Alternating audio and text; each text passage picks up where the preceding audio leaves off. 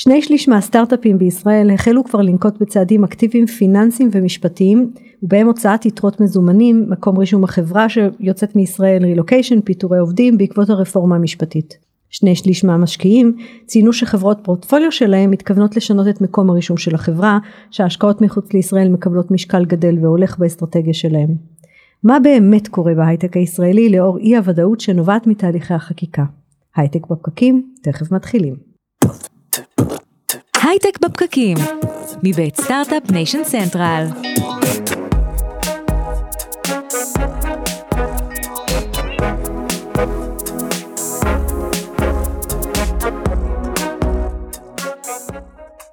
הייטק בפקקים בית סטארט-אפ ניישן סנטרל אנחנו שוב איתכם מדברים על יזמות סטארט-אפים טכנולוגיה והעתיד אני נירית כהן ואיתי באולפן נמצא הדר חי. שלום נירית בוקר טוב. שלום הדר. מה נשמע? זהו זו שאלה כזאת בתקופה הזאת ועונים אתה יודע יש את האוטומט הכל בסדר מה שלומך? הכל בסדר את יודעת אני מעדיף להגיד הכל בסדר גם אם לא בסדר ואז זה ככה נבואה שמגשימה את עצמה ובאמת נהיה בסדר. יהיה בסדר. יהיה בסדר. או שלא אבל כן נו אז אנחנו אני חושבת שאנחנו רוצים קצת לדבר על זה כי אנחנו עוסקים באקוסיסטם ואני חושבת זה זמן טוב לנסות לעצור ולהבין מה קורה לנו מה עובר עלינו. כן כל שבוע במשך שבע שנים אנחנו מדברים על הייטק אני חושב שזה נותן לנו איזושהי. פרספקטיבה לבוא ולהגיד יש פה משהו שעושה הרבה מאוד נזק רק בגלל החוסר ודאות ומה שקורה. מה שאולי עתיד לקרות כבר עושה הרבה נזק כי הרבה מה, מהדברים האלה מבוססים על אמונה. כן. ואני חושב שזאת בעיה גדולה ואפשר לדבר עליה. אז זה באמת אני חושבת שחשוב לומר אנחנו אנחנו לא עוסקים בתוכנית הזאת בדרך כלל בפוליטיקה ובעמדות מהזווית הזאת משתדלים להסתכל על, על האקוסיסטם מהזווית של איפה איפה מה שקורה בחוץ פוגש אותו ואני חושבת שזאת השאלה שאנחנו רוצים קצת לחפור בה היום. השבוע התפרסם סקר של סטארט-אפ ניישן סנטרל על השפעת החקיקה המשפטית על, על התעשייה הישראלית על, על ההייטק הישראלי מבוסס על תשובות של מעל 700 בכירים בתעשייה שהם מדגם מייצג גם של חברות וגם של משקיעים איתנו היום אבי חסון מנכ"ל סטארט-אפ ניישן סנטרל. שלום לכם. אז מה שלומך? שאלה לא פשוטה בימים האלה אני חושב שאנחנו מתמודדים גם עם משבר גלובלי כלכלי שלא קשור לישראל והוא לא קשור להייטק אבל משפיע עליו ישירות ואז יש את כל השאר שבטח נחליף עליו מילה. כן אז אני חושבת שזה יהיה ממש נפלא בטח נחזור למשבר הגלובלי ושקצת ננסה להפריד כי זה גם חלק מהשיחה ש, ששומעים אותה היום איפה איפה זה המשבר איפה זה איפה זה רק אנחנו אולי נתחיל רגע מהסקר בכמה מילים מה אתה לומד ממנו. אז קודם כל חשוב להגיד שהסקר הזה הוא סקר המשך לסקר הראשון שערכנו לפני כארבעה חודשים. שהמטרה הייתה בעצם לנסות לקבל את הדופק של התעשייה גם של המשקיעים וגם של המנכ"לים לגבי מה קורה אבל אם בסקר הקודם דיברנו בעיקר על חששות וכוונות בסקר הזה אנחנו כבר רואים מעשים. כן. ובאמת התייחסת לחלק מהדברים בדברי הפתיחה שלך אבל אנחנו רואים חברות נוקטות צעדים משמעותיים בין אם זה שינוי מקום רישום אנחנו יודעים אגב ואלה נתוני אמת לא של סקר שמעל 80% מהחברות שקמו בישראל במחצית השנה האחרונה נרשמו כחברות בדרך כלל אמריקאיות חברות זרות מחוץ לישראל זה ממש תמונת מראה למה שהיה בסוף שנה שעברה. זהו זה מה שרציתי לשאול אותך זאת אומרת בדרך כלל זה היה הפוך נכון היה פה איזה משהו לא בדרך כלל חשוב כן. להגיד עד לפני עשור זה פחות או יותר היה best practice זה, זה מה שעשית כשהקמת חברה הסיבה שנקטת בפעולה הזאת כי משקיעים אה, אה, מנהלים העדיפו או אפילו דרשו שהחברה תירשם שוב בדרך כלל בארצות הברית. עד מה... לפני עשור. עד לפני עשור. ובעשור האחרון? בעשור האחרון אני חושב צברנו א' הרבה מאוד אמון והכרה של המערכות הבינלאומיות. כי מבחינה מיסויית ומבחינת העסקים הגיוני לרשום את מקום הפעילות של החברה שלך במקום שבו החברה תצמח. יש בזה היגיון עסקי לא ניכנס פה לתכנוני מס. הסיבה שזה לא קרה נבעה מזה שראשית כמו שאמרתי האמון במערכת הישראלית היה בסימן שאלה וגם בוא נגיד את האמת רוב החברות הישראליות לא צמחו בישראל בדרך כלל נהגו להתחיל כאן אבל להעתיק את מקום פעילותן הממשי לאיפה שהשווקים שוב בדרך כלל ארה"ב. מה שקרה בעשור האחרון בוודאי חמש השנים האחרונות זה ששתי התופעות האלה השתנו וזכינו לעשרות רבות של חברות שמעסיקות בארץ אלפי אה, אנשים שבונות חברה גלובלית מישראל. ובהתאם גם רושמות את הפעילות שלהם כאן. נכון. מה שנקרא From Startup Nation to Scale Up Nation כל הדברים שדיברנו נכון, עליהם. נכון דיברנו על מקצועות הצמיחה על באמת כל הגידול של של הגיוסים של אנשים שהם לא בהכרח ליבה טכנולוגית. חברות שלא בהכרח רוצות להימכר. נכון, אלא גם שאקזיט זה לא האסטרטגיה. בדיוק. כן. ובואו נבין את המשמעות הכלכלית של מה שאתם אומרים, כן? כשני שליש מהמועסקים בענף ההייטק בישראל עובדים בחברות האלה. עליהם דיברנו, אנחנו נוהגים לדבר על הסטארט-אפים, אבל סטארט-אפים, וזה לא מפתיע, לא מעסיקים הרבה אנשים, או על החברות הרב-לאומיות, והן בוודאי משמעותיות, אבל עדיין, רוב האנשים שעובדים היום בהייטק בישראל עובדים בחברות ישראליות, שצמחו. חברות צמיחה שצמחו, כן, או חברות כמו צ'ק פוינט, בוא נגיד שכבר עשו את התמיכה שלהם מדהים. אה, קודם לכן. זה מדהים, זה משמעותי, המשמעות של זה לכל אזרח ואזרחית במדינת ישראל הם גדולים. למה שינוי מקום רישום בכלל, למה זה משנה לי, בוא נגיד, אולי זה רלוונטי לחברה, זה משנה לי כי הן המיסים שהחברה תשלם על ההכנסות והרווחים שלה, והן המיסים במקרה של אקזיט על הקניין הרוחני, יזרמו למקום אחר, הם לא יגיעו לכאן. תחזית ההכנסות היום של בנק ישראל ומשרד האוצר מבוססות בשנים האחרונות במידה רבה על ההכנסות שזורמות מהמיסים האלה. ואם הדבר הזה לא יקרה, או ימצא את מקומו במדינות אחרות, תהיה לזה השפעה ישירה על כל אחד ואחת מאיתנו. זאת אומרת חברה, החברה הגדולה כאילו המאנדיי הצ'ק פוינט של עוד חמש שנים פותחת היום בדלאוור במקום בישראל זה אומר שהיא בעצם תהפוך להיות חברה גדולה לא ישראלית. בדיוק, ו- ותהיה ככל הנראה גם השפעה לאיפה היא תצמח. זה פשוט הדבר הזה קורה בצורה ישירה, אבל, אבל אפילו אם נתעלם ממה שיכול להיות, ברמת המיסוי זה כמעט ודאי.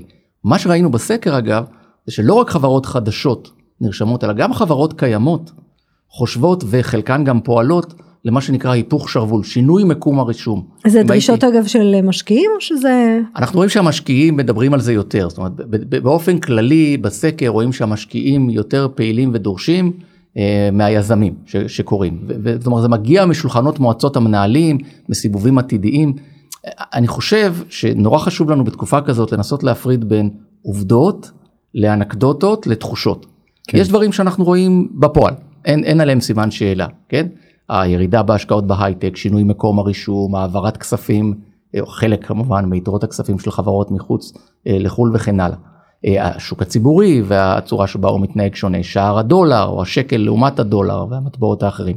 אלה עובדות, אי אפשר להתווכח עליהן. השאלה היא עד כמה העובדות האלה מושפעות מתחושות כי אחד הדברים שבאמת וטענה שעולה הרבה פעמים זה אוקיי כאילו למה אתם למה אנחנו מייצרים תבהלה או למה בסוף כל הדבר הזה הוא מגשים את עצמו אז עד כמה זה משהו שהוא אה, בעל השפעה רק בגלל שזה כאילו אם משהו שמייצר ההייטק את לא עצמו. היה נאבק במרכאות. והיה אה, אה, אומר, מקבל את זה כמו שזה. מעביר מסר הכל בסדר, זאת אומרת, אני זוכרת אגב שנים אה, עוד בימי דוב פרומן באינטל ש, שהיו אירועים ביטחוניים או נגיד מלחמה, זה אסור היה לדבר על זה, היו צריכים לשדר business as usual שאף אחד לא ישאל את עצמו מה יקרה אם, אם יקרה משהו כאילו בסביבתנו, כאילו אנחנו עשינו את זה לעצמנו.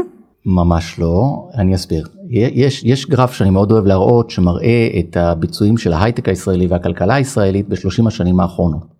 קרו פה כמה דברים, כן? חלקם שוב גלובליים, לפחות שני משברים פיננסיים גלובליים גדולים, אבל גם לא מעט אינתיפאדות, מבצעים צבאיים, מלחמות אה, וכיוצא בזה, ורואים איך ההייטק בעצם אה, אה, או מתאושש נורא מהר, או לפעמים אפילו לא נפגע לחלוטין. ואת צודקת שלאורך כל השנים שאני לפחות חלק מהתעשייה הזאת, שזה יותר מ-30 שנה, ההייטק היה מנותק לכאורה, גם ברמה הכלכלית, אבל גם ברמה התודעתית. אחד המשפטים שנהגנו לומר, שיותר אכפת לנו מה קורה בנסדק מאשר בנבלוס, כן? שכם, למי שלא יודע. במובן שאומר, אנחנו חלק מכלכלה גלובלית, מתנהגים אה, אה, וכן הלאה, ומנותקים ממה שקורה אה, פה בארץ. במקרה הזה מאוד קשה להתנתק. ואני אסביר. אחד מגורמי הכוח הגדולים של ההייטק הישראלי, שאולי יצא לנו לדבר עליו גם כאן, אני חושב, ופחות מדברים עליו, היה עשרות שנים של שותפות מאוד אמיצה בין הסקטור הפרטי לציבורי ומדיניות ממשלתית רציפה, יציבה, בהירה ושקופה, ששידרה לכל העולם, למשקיעים הבינלאומיים, לחברות הרב-לאומיות, שהדבר הזה הוא מעל פוליטיקה, שמתוך החשיבות שהממשלה מבינה שיש לענף הכלכלי הזה בישראל, לא יהיו זעזועים כאלה ואחרים. הדבר הזה נסדק, הוא, הוא לא נסדק בגלל שההייטק פתאום הרים את קולו. הוא נסדק מפני שלראשונה בעיני המשקיעים הזרים, הוא רואה את ממשלת ישראל עושה צעדים שלא נתפסים כרציונליים, שלא נתפסים כשקופים, שלא נתפסים כיציבים. זה מגדיל את פרמיית הסיכון שלנו. אתם יודעים, משפט אחרון, כי, כי זה הדהד לי ככה בראש, השבוע הייתה הצבעה בכנסת כמובן על, על, על ביטול עילת ההסתברות ובתוצאה 64-0. אה, ולי זה הזכיר הצבעה אחרת, שהייתי נוכח בה במליאה, אפילו יש לי צילום של לוח ההצבעה, שגם הייתה על האפס. כל הכנסת הצביעה בעד, אבל זה היה בעד החוק שהקים את רשות החדשנות. כשהייתה לי את הזכות להקים את רשות החדשנות, כל הכנסת הצביעה בעד. אפס מתנגדים מכל סיעות הבית הצביעו בעד הדבר הזה, כי הייתה הבנה שהנושא הזה הוא מרכזי, חשוב ומעל הפוליטיקה. זה סוג המסרים ששלחנו לעולם לאורך עשרות שנים, ועכשיו הדבר הזה נמצא בסכנה. אז זה בעצם מהנקודת מבט דווקא מהמקום הזה שהיית היית באמת אה, בתפקיד הזה של יושב ראש הרשות לחדשנות, איך אתה רואה את ההשלכות הארוכות טווח? זאת אומרת, משהו יכול לקרות או להיעשות כדי לשנות את המצב או שאנחנו ככה הולכים לתקופה מאוד בעייתית במותג שלנו? תראה, אני באמת חושב שהדבר המרכזי שיכול לעזור ואגב גם גם בסוכניות הדירוג ש, שגם איתם אנחנו מדברים באופן רציף ו, ו, והבנקים הגדולים שימו לב לא דיברו בהכרח על אה, עילת ההסתברות כן או לא אלא דיברו על הנושא של אה, ודאות יציבות. אנחנו נמצאים כרגע במצב של אי ודאות שנובע בין השאר מהמחלוקת הגדולה שנמצאת בינינו. הדבר הזה לכשעצמו מעלה את פרמיית הסיכון של ישראל. זו עובדה אפשר לאהוב את זה או לא לאהוב את זה, אבל זו עובדה. עכשיו, האם, האם כל המשקיעים בהכרח יפסיקו להשקיע בישראל? לא. יש משקיעים שיגידו, הכנסנו פנימה את פרמיית הסיכון, אנחנו עדיין חושבים שישראל היא מקום אטרקטיבי להשקעות, אולי זה יעלה לנו כמדינה יותר ביוקר, אבל יש הרבה מאוד אחרים שלא יפגינו מול משרדי סטארט-אפ ניישן סנטרל או ממשלת ישראל, הם פשוט יבחרו להשקיע במקומות אחרים. מה כן, אפשר לעשות כן, כדי זה, לשפר? זה ברור, בוא נדבר רגע אבל על הוודאות הזאת, כי הרי ודאות אפשר לייצר גם, זאת אומרת אפשר להגיד אוקיי, אם ההייטק לא היה מפגין, נכון? והכנסת הייתה, לצורך העניין זה לא רק הייטק, נניח לרגע, כנסת עכשיו תריץ את הסצנריו הזה כמה שנים קדימה, ת, תעביר את כל החקיקה, ת, אומרים לך שיעבירו כן. את כל החקיקה, יש ודאות? אז, אז אולי לא הסברתי את עצמי היטב, הוודאות היא לא רק לגבי המחלוקת או הסכמה. הוודאות היא גם לגבי יציבות המערכת הפיננסית, mm-hmm. המשפטית והממשלתית, והתנהגות, אני משתמש במילה כלכלית, אז כן. לא, לא לקחת אותה למחוזות אחרים, התנהגות רציונלית של הסקטור הציבורי אל מול המערכות האלה. יש פה שבירת כיוון, אני, אני שוב אומר, יכול להיות שהיא מוצדקת לדעת חלק מהמאזינים או לא, אבל מתוך עשרות שנים של מדיניות מאוד מסוימת, מאוד יציבה, מאוד רציפה, מאוד בעד לייצר את היציבות הזאת, מאוד בעד להיצמד לסטנדרטים הכלכליים והמשפטיים הבינלאומיים. למה פתאום זה היה בסדר לרשום חברה בישראל? זה היה בסדר כי רואי החשבון ומשרדי עורכי הדין והממשלות הבינו שהשיטה הכלכלית והמשפטית בישראל הולכת בדיוק לצד, זה מרגיש כמו סיליקון ואלי, זה מתנהג כמו סיליקון ואלי, או דלאוור או לונדון, או כל אחד מהמרכזים הכלכליים האחרים. אם הדבר הזה משתנה, ואני חברה רב לאומית, שרוצה להיכנס לישראל או להגדיל פעילות בישראל, זו החלטה של 10-20 שנה קדימה, צריך להבין את זה. אנחנו מסתכלים על זה לפעמים כפרויקט, אבל כשחברה רב לאומית נכנסת לשוק חדש, זה החלטה של עשור. אם אני לא ודאי, אין לי, אין לי ודאות שההשקעות שלי פה תהיינה בטוחות, שלא יהיה שינוי במדיניות המס או במדיניות הקניין הרוחני, או במגבלות כאלה ואחרות, ש, שיש בעצם מערכת של איזונים ובלמים בין הרשויות השונות, הדבר הזה מוסיף לפרמיית הסיכון של ישראל. אני, אני אומר את זה בצער, ואני אומר לכם בוודאות. יש חברות לאומיות שהקימו חדרי מצב לישראל. זה המצב, אנחנו בוואץ' אז מה אפשר לעשות בחקיקה, למשל אה, לעזור, אפשר, יש, יש חקיקה שאפשר להעביר היום לעזור למשל לחברות לבחור להקים בארץ? אני חושב שבוודאי שוב אם אנחנו מנסים להתגבר על העניין הזה אז יש עולם שלם, כן, יש עולם של תמריצים כלכליים. אם פרמיית הסיכון של ישראל גדלה, אז הממשלה יכולה לגשר על הפרמיה הזאת ולהציע יותר תמריצים כלכליים למשקיעים, לחברות הרב-לאומיות או לכל גוף כזה, כדי שהדבר יהיה שווה להם. אגב, אני אומר את זה, לא כביקורת חלילה, אני מברך על זה. אין אינטל, אה, אה, שמענו על זה בעצם שהחליטה להקים מפעל חדש. אני אומר לכם, זה היה בעיתונים, אין פה סוד מדינה.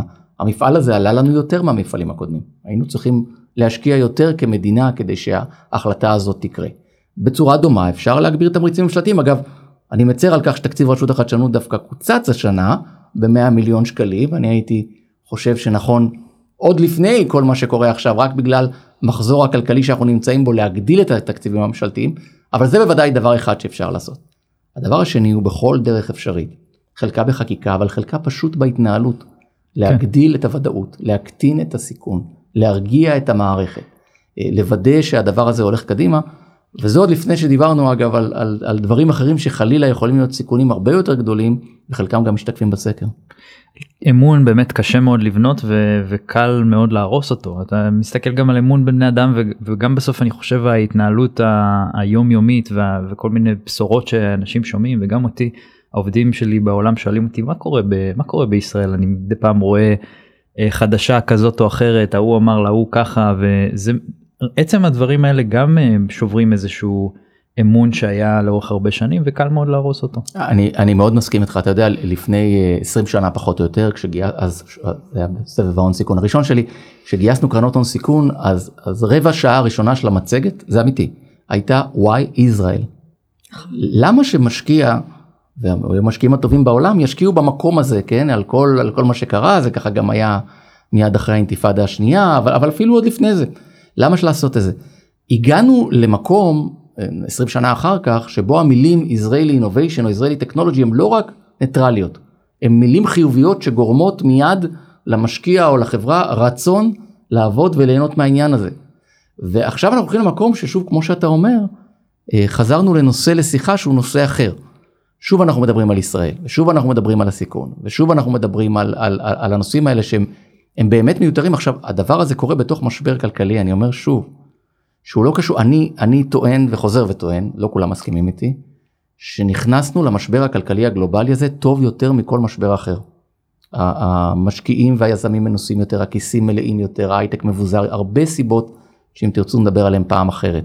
כלומר, בהתנתק מה, מהאירוע שאותו אנחנו עוברים, להייטק היו את כל הכלים לצאת מהמשבר הזה בצורה טובה. בפועל מה שאנחנו רואים זה, זה מקומות אחרים כרגע מתאוששים ואנחנו מתעסקים בנושאים אחרים אה, שהם בוודאי לא טובים. אתה חושב באמת אגב ש... אה, שרואים שינוי כבר בכלכלה העולמית? כן אז, אז שוב המספרים מראים את זה זאת אומרת אם אנחנו מסתכלים על, על מה שקורה לא רק בשוק הציבורי שהוא בדרך כלל מנבא של מה שקורה ב private equity אלא גם בהשקעות עצמם בהון סיכון אנחנו רואים ברבעון האחרון הרבעון השני של הרבעון האחרון שיש לגביו נתונים. הרבעון השני של השנה גם את ארצות הברית וגם את אנגליה אה, אה, סתם לונדון אני מתכוון כהאבים בולטים אבל הם לא היחידים אירופה בכלל. מתאוששים מבחינת ההשקעות בעוד שאנחנו ממשיכים לרדת אה, בעצם עכשיו מאוד מאוד קשה ואפילו מסוכן לקבוע מגמות לפי רבעון בודד. זהו כי עדיין יש עליות ריבית ויש הרי ברור. כאילו קשר עליה, ישיר בין עליות ריבית לירידה בדיוק, בהשקעות. כמו שאמר, לירידה בהשקעות בטכנולוגיה, בטכנולוגיה ובעיקר בסטארט-אפים. נכון, כן, סיד. בוודאי, הדבר הזה לא, לא, לא הולך להשתנות. אני, אני רוצה להגיד משהו מהצד השני רק, כן? הוא נכון לעולם, הוא נכון גם לישראל. אה, על, על אף שנראה לנו כאילו ההייטק עצר, ההייטק לא עצר. לא, זה, כן? אני שמחה שאתה איתי, כי אני כל הזמן אומרת על איזה מיתון אתם לא, מדברים. לא, לא, אבל מעבר למיתון, הכוחות היצירתיים פה, האקוסיסטם הזה שנבנה ב-20 שנה הוא פועל חי ובועט, כן? קמות פה חברות ומשקיעים פה משקיעים ויש רעיונות ומפתחים מוצרים. הדבר הזה קורה. גם אנחנו נמצאים ב, באמת בעוד פעם באיזשהו אמ, תקופה שהטכנולוגיה מתפוצצת, זאת אומרת כאילו אתה כל ה-AI הוא, הוא חייב להניע חדשנות מטורפת בשנים הקרובות. וזה קורה וכן וסם אלטמן היה פה מ-OpenAI וגם דיבר על הנכסים של ה ecosystem הזה, הוא התייחס בעיקר ל talent density, כן, לכמות הכישרון למטר רבוע אם תרצו, אבל, אבל אולי זו הזדמנות טובה להגיד לפחות כי נשאלתי לא פעם מאז פרסום הסקר מה, מה הכי מדאיג אותי. אז, אז, אז אותי מה שהכי מדאיג זה בדיוק הנושא הזה. בסוף הנכס המרכזי שיש לנו כאן זה ההון האנושי, mm-hmm. זה האנשים. אה, ויש בין 350 אלף ל-400 אלף איש שעובדים בתעשייה הזאת, אה, יש בוודאי עשרות אלפים בודדים מהם שהם הם, הם המנוע, כן? הם, הם המנוע בין אם בגלל הידע, היכולות היזמיות, המקצועות שלהם וכן הלאה. אמ, האנשים האלה, וגם על זה שאלנו בסקר, אה, ואנחנו רואים גם בקבוצות הוואטסאפ וגם בפעילויות, אגב לא רק בהייטק לצערי, גם אה, רופאים ומדענים וכן הלאה, אמ, חלילה כוונות של האנשים האלה לעזוב, לעזוב את ישראל, ובוא בוא, בוא נגיד את האמת, יש להם את היכולת הפרקטית לעשות את זה.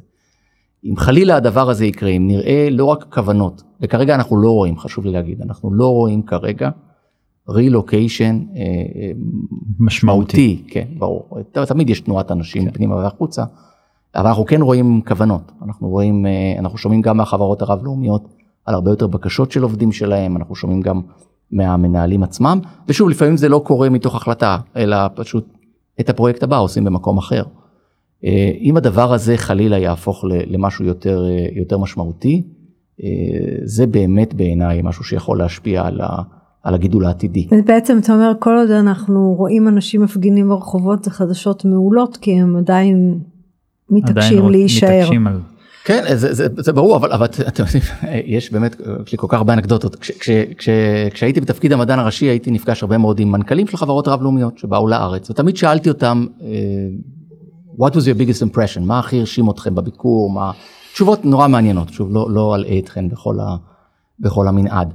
אבל זכור לי מנכ"ל אחד שאמר, אה, אה, אני לא אגיד את שם החברה, אבל זו חברה שכולנו מכירים, אמר, אתה יודע, פגשתי 13 אה, חברות סטארט-אפ במהלך הביקור שלי, וכולן, חוץ מלמכור את המוצר שלהם, מכרו לי את ישראל. Mm. זה משהו שאנחנו לא מדברים עליו הרבה, אבל הוא קרה מעצמו. השגרירים הכי טובים של מדינת ישראל היו אנשי ההייטק, היו המנהלים והיזמים שבאו במגע עם העולם יום יום, עם הלקוחות שלהם, עם השותפים שלהם, עם המשקיעים שלהם, ויום יום סיפרו, גם בגופם, כי הם פה, ובחרו להקים פה את החברות, אבל גם בקולם, עד כמה המקום הזה הוא, הוא נפלא, מיוחד, אה, אה, אה, תורם, בכל המובנים, לא רק במובן של הטכנולוגיה. ובצדק אגב, אני בוודאי מאמין בזה, כן? אני, נכון. גם אני חזרתי מארצות הברית ובחרתי בחרתי פה, ואני מאוד מאוד מאמין ביכולות הייחודיות שיש לנו. הדבר הזה, אסור שיסדק. אם נכון. פתאום השגרירים האלה הופכים חלילה אה, אה, להיות אה, אה, כאלה ש, ש, שמדברים על, על הבעיות, אני לא, לא בעד לטייח אותן חלילה, כן? אה, יש לזה משמעויות, משמעויות שהן מעבר להשפעה הישירה של המיסים שאותו, אה, אה, אותה חברה תשלם או לא תשלם בעתיד. כן, אז, אז זה באמת לסטארט-אפ ניישן סנטרל יש תפקיד חשוב ב ecosystem של ההייטק הישראלי והחיבור שלו באמת למערכת הגלובלית. איפה זה פוגש את, ה, את התפקיד שלך היום, את מה שאתם עושים פה אחרת אולי? אני, אני מרגיש שבחודשים האחרונים התפקיד שלנו נהיה הרבה יותר חשוב. אגב, ב, ב, ב, ממש בכל אחד מענפי הפעולה שלנו. אה, בכל מה שקשור לאקו-סיסטם דיבלופמנט, קודם כל נתחיל במשבר הכלכלי.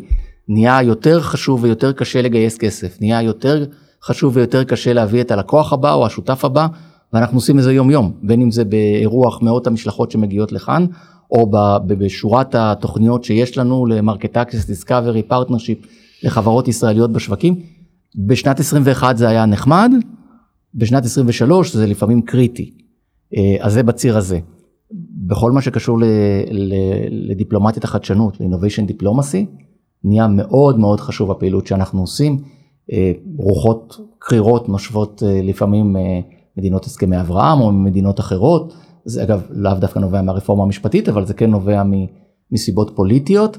אני, אני חייב להגיד בשמחה, וזה הרבה בגלל השקעה שעשינו בשנתיים האחרונות, שאנחנו ממשיכים להיות פעילים בשורה של יוזמות בכל המדינות האלה, במרוקו, בחריין, איחוד האמירויות, מדינות שפחות, אה, אני רוצה להגיד את השם שלהם אה, אה, ברדיו, כי לאו דווקא יש לנו יחסים איתם, אבל אנשים שלנו נמצאים שם כל הזמן. כי האמונה שלהם, הרצון שלהם בחדשנות, טכנולוגיה וידע ישראלית לא פחתו. וגוף כמונו, שהוא א-פוליטי, שהוא ללא מטרות רווח, אה, יש לו את היכולת בעצם להמשיך לשמר את הפעילות הזאת, גם בחזית של עידוד הכלכלה, אבל גם בנושא של אה, מיצוב ישראל בעולם וחיבורים אה, דיפלומטיים או חיבורים בין חברות שנובעות מהכוח הטכנולוגי. זה בעצם אני שומעת אותך אומר, אם נחזור למה שאמרת מקודם על כל אחד מה, מהתעשייה הוא בעצם שגריר, אומרת בלי קשר באמת למה שקורה, עדיין החדשנות, העשייה, הליבה הזאת היא, היא חיה ופועמת, ואולי זה משהו שאנחנו צריכים להגיד לעצמנו עכשיו, כל אחד מאיתנו שיקח על עצמו להמשיך לחזק את המערכת היחסים מהמקום האישי, מהמקום של, של מה של הנכסים של התעשייה, באופן ככה אולי שלא בטוחה שמאזן, אבל לפחות uh, ממתן את ההשלכות היותר גדולות של אי הוודאות מהמקום uh, הציבורי. אני בוודאי מאמין במה שאת אומרת, אני אומר שוב, אה, בעיניי הדברים לא קשורים זה לזה, כן? אה, כן- חשוב שנשמר את מה שנבנה כאן כי, כי באמת הוא, הוא, הוא נבנה ב... זה לא עשר אצבעות, אצבעות כן זה כנראה אה, עשרה מיליון אצבעות אבל הרבה מאוד אצבעות של יזמים של, של אה, מפתחים של אנשי שיווק של משקיעים של אה, גורמי ממשלה שבמשך שלושה עשורים פחות או יותר בנו פה אקו סיסטם שהוא אחד המובילים בעולם. אין עוד כזה באמת אין עוד כזה. וכמו שאמרת אדר לצערי אה, אה, זה לא חייב לקחת שלושה עשורים כדי חלילה לפגוע בזה אפשר לעשות את זה לפעמים גם ב, בשלושה חודשים אבל אבל חשוב שלפחות מה שאנחנו יכולים לעשות לטובת העניין הזה שזה גם גם לחזור למסלול טוב יותר כן בהיבט של אה, המדיניות הממשלתית והשותפות הזה אבל אבל גם המשך הפעילות שלנו כל אחד בחזית שלו כדי לקדם גם את המיזם שלו אבל כפועל יוצא מכך גם את האקוסיסטם כולו ואת המדינה. היה משהו שהפתיע אותך בסקר? מבחינתי אה, אה, הדבר היחיד שהפתיע שוב היה היה היה תרגום של מה שראינו קודם כ, ככוונות למעשים. הפתיע אותך. הפתיע אותי כן אני אני בגלל הקצב או כאילו לא האמנת שזה באמת יקרה. אני, אני חושב שהוא הפתיע אותי פשוט כי קשה לדעת זה אחת הסיבות שאנחנו עושים את הסקר היא כדי לדעת מה קורה כן כי אמרתי שוב אנקדוטות יש לנו הרבה אני שומע אנקדוטות אנחנו בקשר רציף עם כל האקוסיסטם יש לי הרבה מאוד סיפורים חלקם גם פורסמו. אנשים מדברים. אנשים לא רק מדברים יש משקיעים ש, שלקחו החלטות חלקם מפרסמים את זה. גם יש, חלקם אגב לא יש, יש הרבה יותר החלטות שמתקבלות ואף אחד לא מצהיר עליהם כן. ומה שאתה אומר איפה לשים את הפרויקט זה. זה אף פעם לא לקחתי את הפרויקט, זה פשוט הוא לא הגיע. ואפילו לא החלטתי לא לעשות את הפרויקט בישראל בגלל רמת הסיכון. זאת אומרת, גם, גם ככה, כן? בוודאי בחברה רב לאומית. הם לא אומרים, הם לא אומרים, פשוט אני חייתי בעולם הזה הרבה שנים. הם אף פעם לא אומרים, את מכירה את זה. הם פשוט אומרים, קיבלנו החלטה וזה... לא, ו- וחשוב להגיד אגב, אם מישהו חושב ש- שרק אנחנו מתמודדים על הפרויקטים האלה, יש, יש הרבה מאוד סיבות לא לעשות את זה בישראל to begin with, כן? נכון. יותר קל לעשות את זה במקומות אחרים. אני חושב ש... בין השאר אגב בזכות עבודה נפלאה של האנשים שמנהלים פה את החברות הרב-לאומיות בישראל, שתמיד אגב, תמיד ראו את עצמם כ... אני מקווה שאני לא מסבך אף אחד, כן? כבעלי נאמנות כפולה. מצד אחד תג החברה שבה הם עובדים, אינטל, מייקרוסופט, אמזון, גוגל וכן הלאה, אבל מצד שני כל אחד מהם ראה לו למטרה ברור. להגדיל את הפעילות שקורית בישראל. והיה באמת שליח מאוד מאוד טוב של להסביר למה, הם, הם עדיין עושים את זה אגב, כן? אבל יותר קשה להם, יש פתאום יותר סימני שאלה, יותר אי ודאות, שוב אני חוזר לעניין הזה, אי ודאות לא טובה לכלכלה, לא טובה להחלטות מהסוג הזה. ככל שנסיר את הענן הזה ונחזור למסלול של, של פעולה יותר לטובת העניין, כך ייטב.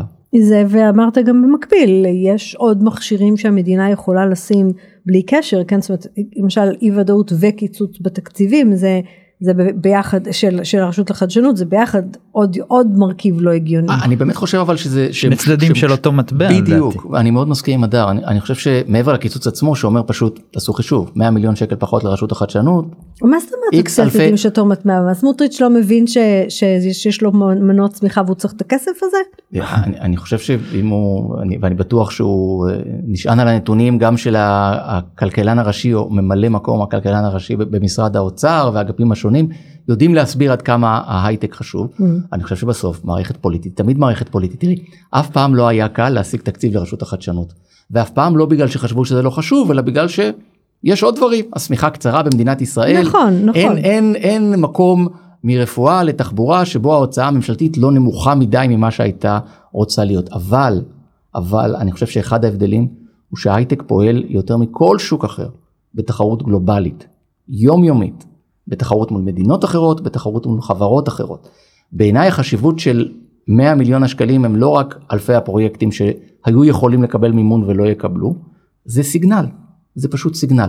זה סיגנל שנקלט היטב על ידי חברות רב-לאומיות ומשקיעים בינלאומיים וגם היזמים עצמם, שמכניסים פנימה בעצם בסט הפקטורים שלהם גם את הנושא הזה. עד כמה אני יכול לסמוך על זה, שגם בשנה הבאה יהיה לי את המימון של רשות החדשנות. עד כמה אני יכול לסמוך על זה שלא תשתנה מדיניות המס חלילה כל שנתיים. עכשיו, באמת, בהרצאות ש, שנתתי באוניברסיטאות הכי גדולות ובבנק העולמי וכן הלאה, הבאתי את מדינת ישראל כאות ומופת למדינה שבמשך עשרות שנים עם חילופי משטר וסביבה פוליטית דינמית מאוד וכן אני אישית יצא לי לשרת תחת שבעה שרים שונים משש מפלגות שונות.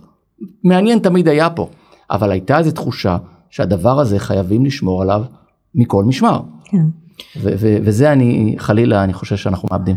אנחנו אבל רואים גם יש נתונים אה, בסוף יוצאים כל הזמן סקרים ודברים כאלה אנחנו רואים שהרוב המוחלט הוא לא בעד אה, מדיניות כזאת שהולכת אה, או לפחות זאת הפרשנות שלי אבל אני רואה לצורך העניין 20 אחוז בערך שאומרים יאללה בוא נחוקק בוא נעשה. האם אנשים מבחוץ לא מסתכלים גם על הדברים האלה מה האוכלוסייה האזרחית איך היא מגיבה אולי זה רק איזשהו באג קטן בדרך אה, שבהמשך יתוקן הממשלה תפורק וזה זה, זה משהו שכאילו אנשים חושבים עליו. אני חושב ששוב אה, אה, קשה להגיד מה זה אנשים סוכניות הדירוג למשל באמת אני יכול להגיד לכם עוקבות מקרוב מכירות מקרוב גם את סעיפי החקיקה הפרטניים גם את המחאה והדיאלוגים השונים. יש הסתכלות מאוד קרובה של הגורמים המקצועיים כן. על, ה, על הדבר הזה. אני רוצה להגיד שוב, אני, אני, אני שם בצד את, ה, את הוויכוח הפוליטי, ואגב אגב, הוא אמיתי. אני חושב, לא התייחסנו לזה עד עכשיו, אני, אני חושב שהעובדה שה, שההייטק בפעם הראשונה מאז שאני זוכר, אה, נכנס בשתי הרגליים. כן. לתוך עניין שאומנם משפיע בוודאי גם על, על ישירות על הענף שלו אבל הוא לא לא אקטיביזם הוא רחב, היה פה הוא רחב יותר אקטיביזם אה, כן. אני התחננתי בפני אה, שותפיי כן כשהייתי בממשלה לבוא יותר לירושלים מטאפורית וגם פיזית כן כי, כי שם שם נקבעים הדברים אני חושב שהדבר הזה קורה בענק. אה, יש תסריט שבו הדבר הזה חיובי מאוד אם אנחנו רואים את האנשים האלה. נכנסים למעורבות גבוהה בחיים החברתיים, החינוכיים, הפוליטיים במדינת ישראל, ולא צריך לפחד מהמילה הזאת, זה לכשעצמו בעיניי מאוד חיובי, אני, אני מצר על הנסיבות שבו, שבו זה קורה, אבל, אבל בסופו של דבר אני חושב שמעורבות גבוהה יותר של האנשים האלה, אה, תעזור למדינת ישראל, תעשה טוב יותר למדינת ישראל, לא רק במה שקשור להייטק עצמו, ושימו לב, הוויכוח פה הוא לא על אה, אה, העלו את מס החברות בשני אחוזים, או, או, או, או כל דבר אחר. הוא הרבה יותר עמוק מזה.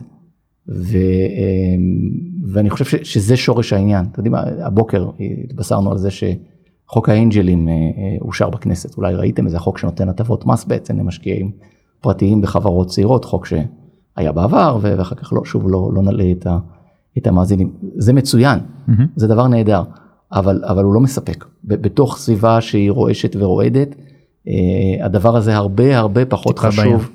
הרבה פחות חשוב אני חושב שכשהוא מצטרף לשורה של מהלכים אחרים שכולם משדרים את אותו כיוון של מחויבות ממשלתית אה, רציפה, הבנה ממשלתית קודם כל של מה שקורה בשווקים הגלובליים זה נפלא, לכשעצמו זה, זה לא עוזר יותר מדי.